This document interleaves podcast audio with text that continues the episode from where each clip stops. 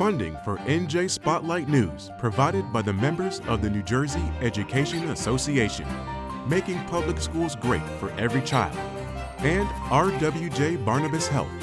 Let's be healthy together. Tonight on NJ Spotlight News, winter weather alerts issued in all 50 states. Flooding continues here in New Jersey with dangerous storms and blizzard like conditions spreading across the country. Plus, hearings into the deadly Port Newark fire continue. Federal investigators searching for what caused the deaths of two firefighters. Also, heating up, the race to replace New Jersey's embattled senior senator is on. So that's the problem is that like we don't have serious legislators. We don't have people that actually want to solve problems. Immigration reform and the issue of the refugee crisis is a very personal issue to me. I am an immigrant woman. Uh, I came to the United States at 14 years old from El Salvador.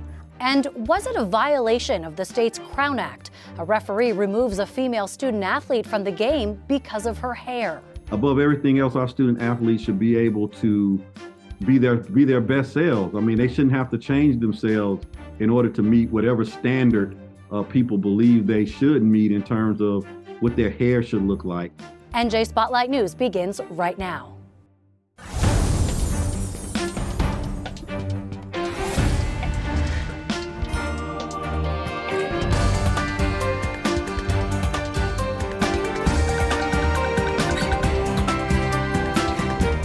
From NJPBS Studios, this is NJ Spotlight News with Brianna Vannozzi.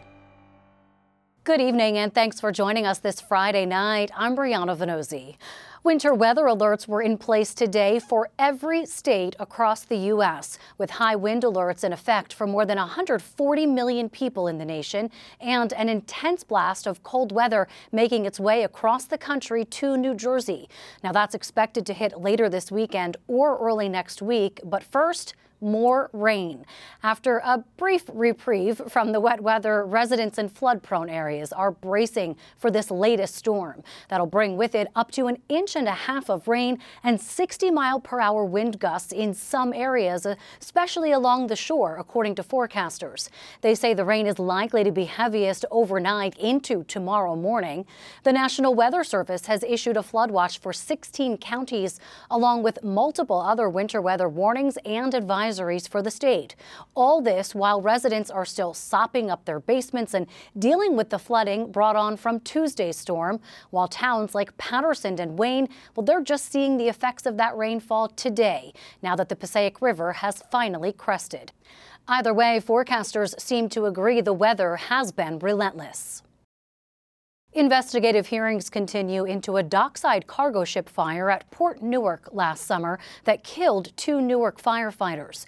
Today's testimony centered on the source of the blaze, a Jeep Wrangler that was being used to push hundreds of other vehicles on and off the ship, and according to experts, was part of a massive vehicle recall. Ted Goldberg has the latest.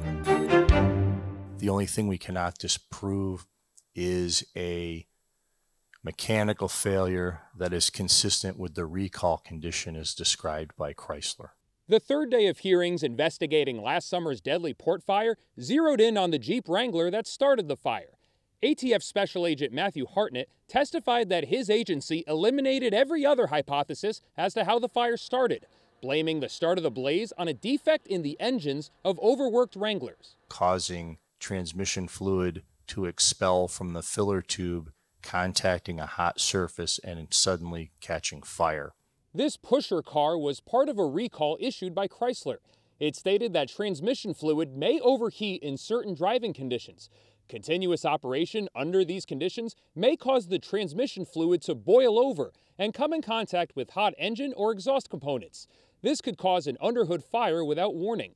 The corrective action, Special Agent Hartnett wouldn't say fix, was to alter the dashboard to notify drivers. So the corrective action was to install a warning lamp and a chime that says hot oil, but there was no, the corrective action didn't consist of any mechanical changes. It was strictly a, a warning light and alarm.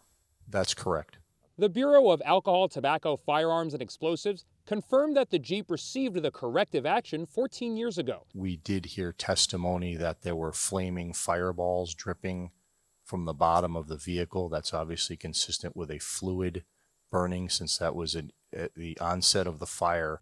According to the owner's manual for that year's Wrangler, the solution for an overheated engine is to let it idle. But Lashers testified earlier this week that the Jeep was placed off to the side and shut off. So if the Jeep overheated earlier in the day, it may not have cooled off. When you shut a vehicle off, you're no longer using the vehicle's cooling systems, and the temperature will elevate for a short amount of time. A day earlier, shipmaster Alessandro Moretti explained why his crew fought the fire with CO2 instead of fire resistant foam like some have suggested. Did you have a discussion with the chief mate about using the foam to in, in their initial efforts to fight the fire?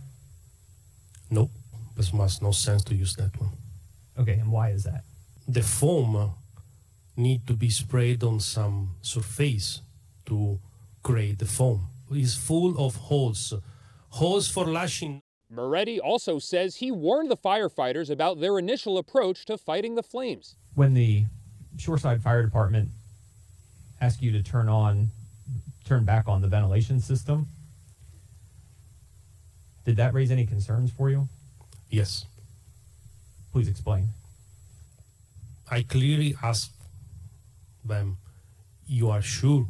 Because if you are going to start the exhaust system again, the oxygen and the flow of air can start again the fire from the amber or from the heat. Today's hearing ended by describing how the fire spread through the ship and how firefighters responded to the flames. Multiple Newark fire officials are scheduled to testify next week when the hearings resume on Tuesday. In Union, I'm Ted Goldberg, NJ Spotlight News. We're now just a little more than four months away from the U.S. Senate primary in New Jersey, with an increasingly crowded field of Democratic contenders who are looking to unseat embattled senior Senator Bob Menendez. This week on Chatbox, senior political correspondent David Cruz spoke with two of the candidates third term Congressman Andy Kim, who was among the first to toss his hat in the ring and has already raked in millions of dollars in campaign support, and progressive labor leader and educator Patricia Campos Medina. Cruz sat down with the candidates to find out how they'd tackle some of the most recent challenges facing our state. Should uh, New Jersey uh, accommodate some of these people? Well, look, what I'll first say is that, uh, you know, all across the country, what we're seeing, this is the result of the failure of the federal government side yeah. to be able to address comprehensive immigration reform.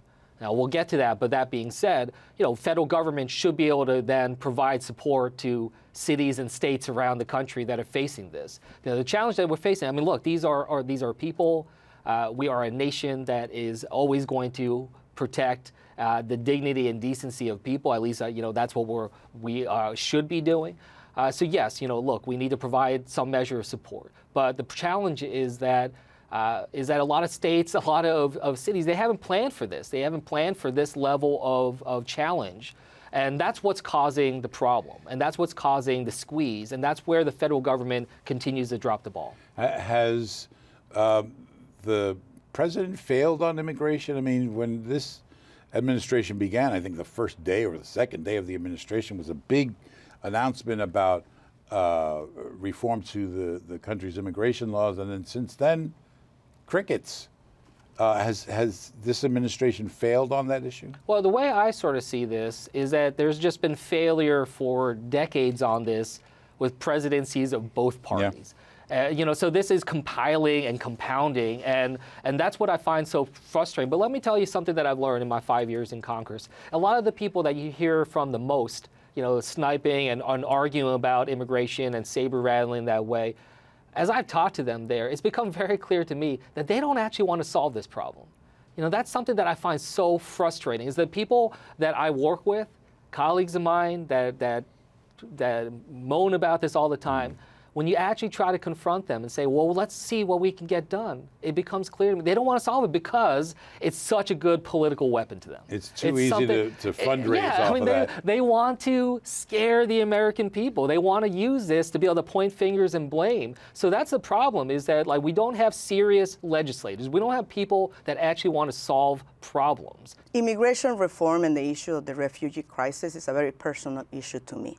I am an immigrant woman. Uh, I came to the United States at 14 years old from El Salvador. I was separated from my parents for eight years, waiting for resolution to, to their uh, refugee request in the 1980s. So this is an issue that I have lived and know personally the impact that it has on families. Uh, I lived through family reunification. I lived through a, a, a first period of crisis of uh, refugees uh, from Central America in the 80s. So I have uh, real solutions that I've been working for for, for a long time. We got to remember that this country is founded by immigrants, and we have been we have the ability to uh, uh, invest in a better in a resettlement program for refugees once they have applied for political asylum. Remember, these refugees that came to New Jersey are following the law. They have applied for political asylum and they are trying to be resettled. What we need to do is what Congress has failed to do for 30 years, and is reform our refugee and political asylum laws and our immigration laws, and fund a refugee resettlement program so that when refugees are going through the process of resettlement, uh, the federal government can work directly with states to provide them the support they need to provide services for resettlement. And frankly, if we don't want refugees to end up on, on, on, on homes or waiting to work, we actually need to give them a permit to work because it is part of something that Congress can do and the Biden administration do because while these refugees wait for political adjudication of their political asylum, they want to be together with their families, they want to provide with their families, and we have uh, practical tools and solutions that we can get done. But Congress needs to act, needs to fund resettlement programs, and they actually need to reform our refugee laws. That uh, uh, is not too dissimilar from what other Democrats and some Republicans have said, but the, the crisis is now. Um, New Jersey doesn't get any federal funding for uh, resettlement efforts, but there are going to, to become instances where people want to be here, will stay here physically. What responsibility uh, does the state have uh, for providing help for them? New Jersey is the fourth largest recipient of immigrants in this country. We are a very diverse state from uh, from immigrants from all over the country. We have the resources to provide resettlement. That doesn't mean that we don't need additional help from the federal government or better coordination from the federal government. You can watch the full interviews with Representative Andy Kim and Patricia Campos Medina on Chatbox Saturday at 6:30 p.m. and Sunday morning at 10:30 a.m. on NJPBS. And on Reporters Roundtable, David talks with Senator Dick Codey, who retired this year after over 50 years in New Jersey politics. That's Saturday at 6 p.m. and Sunday morning at 10 a.m. on NJPBS. One North Jersey school district is filing a bias complaint against the state after referees disqualified a student athlete from playing in a girls' basketball game because of her hair beads. The South Orange Maplewood School District alleges the decision was a form of racial discrimination and in violation of New Jersey's Crown Act, which was put in place to prevent incidents like this against people of color from happening.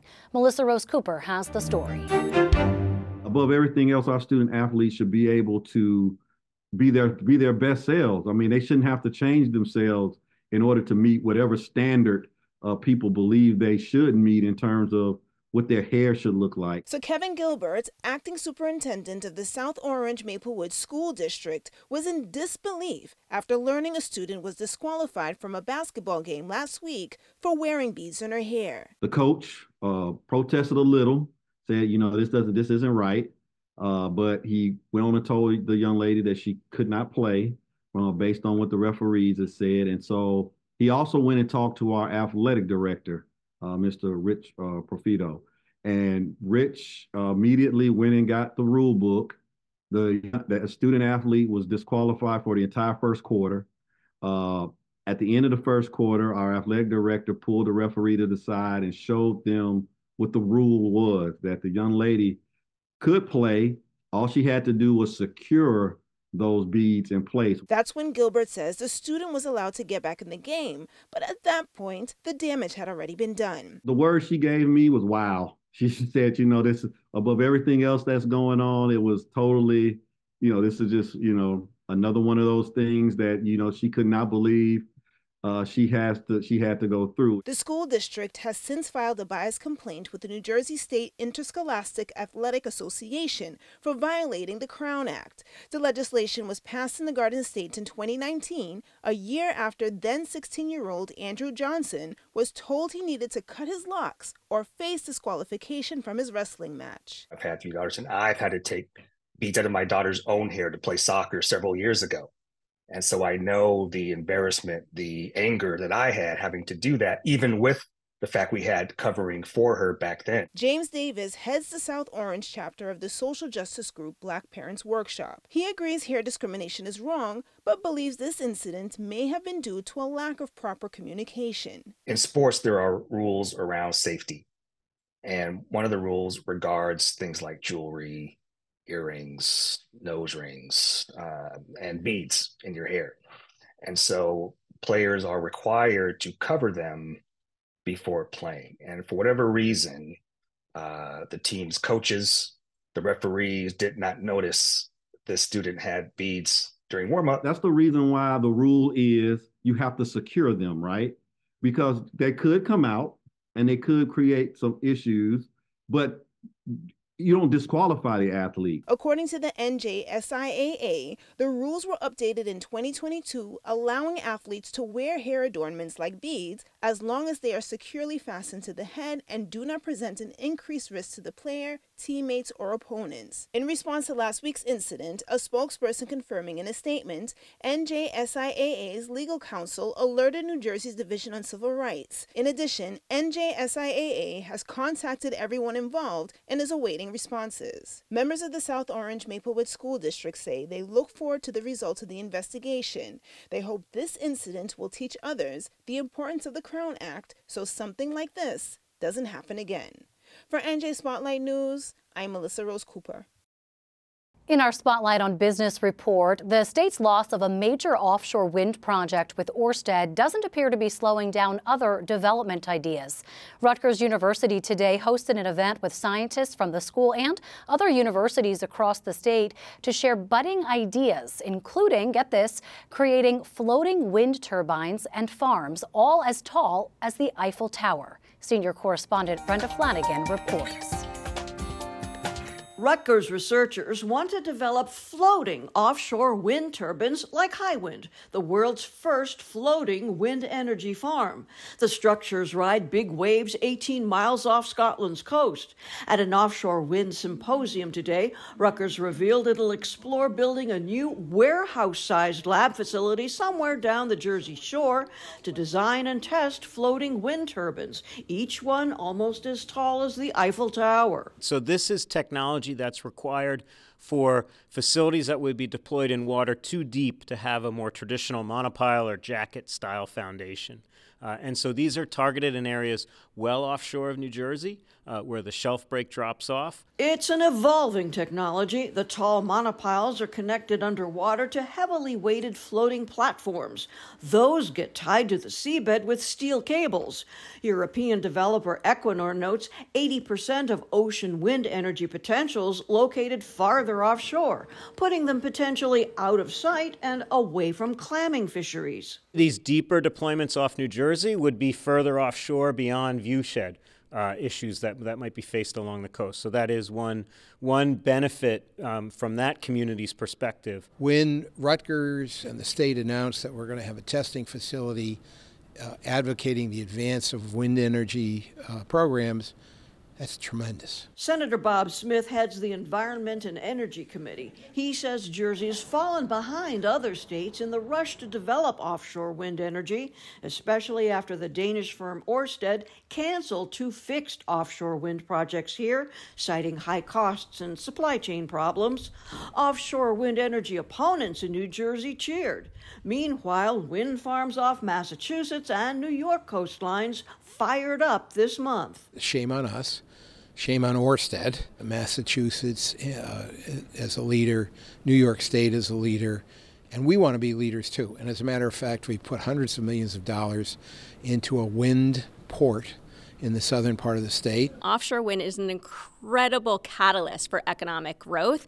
There's an uh, job creations and tens of thousands of family sustaining jobs, uh, business investment, port development. This is, we're building a supply chain and industry here. Offshore wind's also a big component of Governor Murphy's goal 100% clean energy by 2035. But the companion clean energy legislation still bogged down by special interests. Smith says getting that passed remains his top priority in this new legislative session. He sees global warming as an accelerating crisis. If we don't get our Wind Energy Act together, we're not going to be here. All right, the all the news that you're hearing that we had the hottest year in 125,000 years, it's all true. The Rutgers concept for a floating wind turbine test lab plus a smaller companion facility at its New Brunswick campus are still in the idea stage, funded by a million dollar chancellor's grant. But four deep ocean floating wind farms already operate around the world, and the U.S. Department of Energy is eager to develop them off American coastlines. I'm Brenda Flanagan, NJ Spotlight News. On Wall Street, stocks edged higher today as traders started sifting through the first batch of fourth quarter earnings. Here's how the markets closed. And tune in this weekend to NJ Business Beat with Raven Santana. She'll be assessing the health of New Jersey's housing market, including the outlook for home prices and mortgage rates and how buyers can prepare to navigate the difficult market. Watch it Saturday at 5 p.m. and Sunday morning at 9:30 on NJPBS.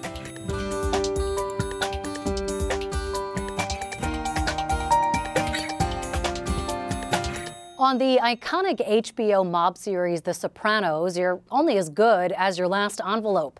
And in New Jersey, die-hard fans are only as good as the trivia and quotes they can spout from the series. So, in honor of the television show's 25th anniversary, a local media company offered a tour across North Jersey featuring stops at some of the most notable landmarks from the show. And our senior correspondent, Joanna Gagis, got to hop on board.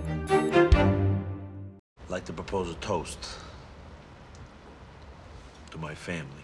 It's been 25 years since the first episode of The Sopranos graced our screens, and yet for fans old and new, the magic of the show has carried on all these years later. Satriales. That's right, Satriales. Very good. Uh, yeah, this is where uh, the Satriales building used to be. Just ask this group, who got to tour several of the filming locations around New Jersey yesterday. Probably in excess of maybe 25 times. I've watched it from start to finish. Some on this tour came all the way from the UK, a testament to the global reach of a show that focused on Italian American mob life in North Jersey and New York in the early 2000s, with a mob boss who was secretly going to therapy for panic attacks. A pretty groundbreaking idea for the time when therapists were still referred to as shrinks, and the complexities of emotion had little place in organized crime. I like to call this the FBI park because for some reason they like to have meetings with FBI agents uh, whenever a character turns FBI informant. This little alleyway we see in uh, season two, Big Pussy's meeting his FBI handler Skip. It was such a time capsule of an era of like this fading mob scene that was gone, and they're trying to keep it alive, and it was just on life support. John Kaplan is a new fan of the show. Cheers. Proof that the intense storyline and cinematography stood the test of time to reach a whole new generation of viewers. I'm on its first season. It's very good so far. The reason it's survived, I think, because it's also been very controversial. Um, not just the ending, but also throughout the show, it's been willing to push the envelope and uh, really test test the, the limits of TV because uh, David Chase, when he created the show, he wanted to be a filmmaker and you can sort of see the way that the, the, Sopranos is filmed. It's more like they're more like one one hour movies as opposed to uh, a TV show. John DiFilippo led the tour through parts of Kearny, where many episodes were filmed. It used to be called the Irish American Association of Kearny, New Jersey. It's used as a club. They actually make it up to be the Italian American Association of Kearny, New Jersey. To the infamous Bada Bing, the gentleman's club where Tony held court, actually called Satin Dolls on Route 17 in Lodi, to Bloomfield's famous Holsten's ice cream shop for some onion rings, a nod to the final scene that was filmed here. The show forever changed Holsten, says general manager Carl Schneider. Pre Sopranos, we were famous. Post Sopranos, we were infamous. That's what it came down to, basically, yeah. Um, popularity really just exploded. Fans got to share in a little slice of that infamy. We could say, yeah, I've been there. I've sat in that seat. I've watched the show probably five times in total. It's, it's got to be my favorite show of all time. Is this a bucket list item right here, sitting in that booth? But yeah, it is indeed, yes. 25 years later, the Sopranos series ending is still one of the most controversial, one of the most speculated, talked about TV series endings ever. Spoiler alert here, if you still haven't seen it, people still argue about what happened here in this booth. I think probably Tony ended up getting shot by the guy who went in the bathroom. I think no, but if I watch it again, I might have a different opinion. Yeah, he probably died. I think that that was his last supper. No, there's no way a professional gangster, head of a mob family, is going to let someone walk into a restaurant, not notice him, and then go to a bathroom and be shot.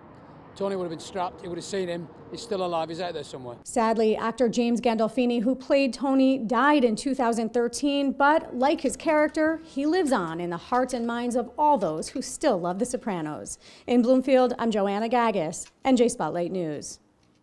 And that's going to do it for us tonight. But don't forget to download the NJ Spotlight News podcast so you can listen anytime. I'm Brianna Vannozzi for the entire NJ Spotlight News team. Thanks for being with us. Have a great weekend. Stay safe. We'll see you right back here Monday night. NJM Insurance Group, serving the insurance needs of residents and businesses for more than 100 years. And by the PSEG Foundation. Our future relies on more than clean energy. Our future relies on empowered communities, the health and safety of our families and neighbors, of our schools and streets. The PSEG Foundation is committed to sustainability, equity, and economic empowerment, investing in parks, helping towns go green, supporting civic centers, scholarships, and workforce development that strengthen our community.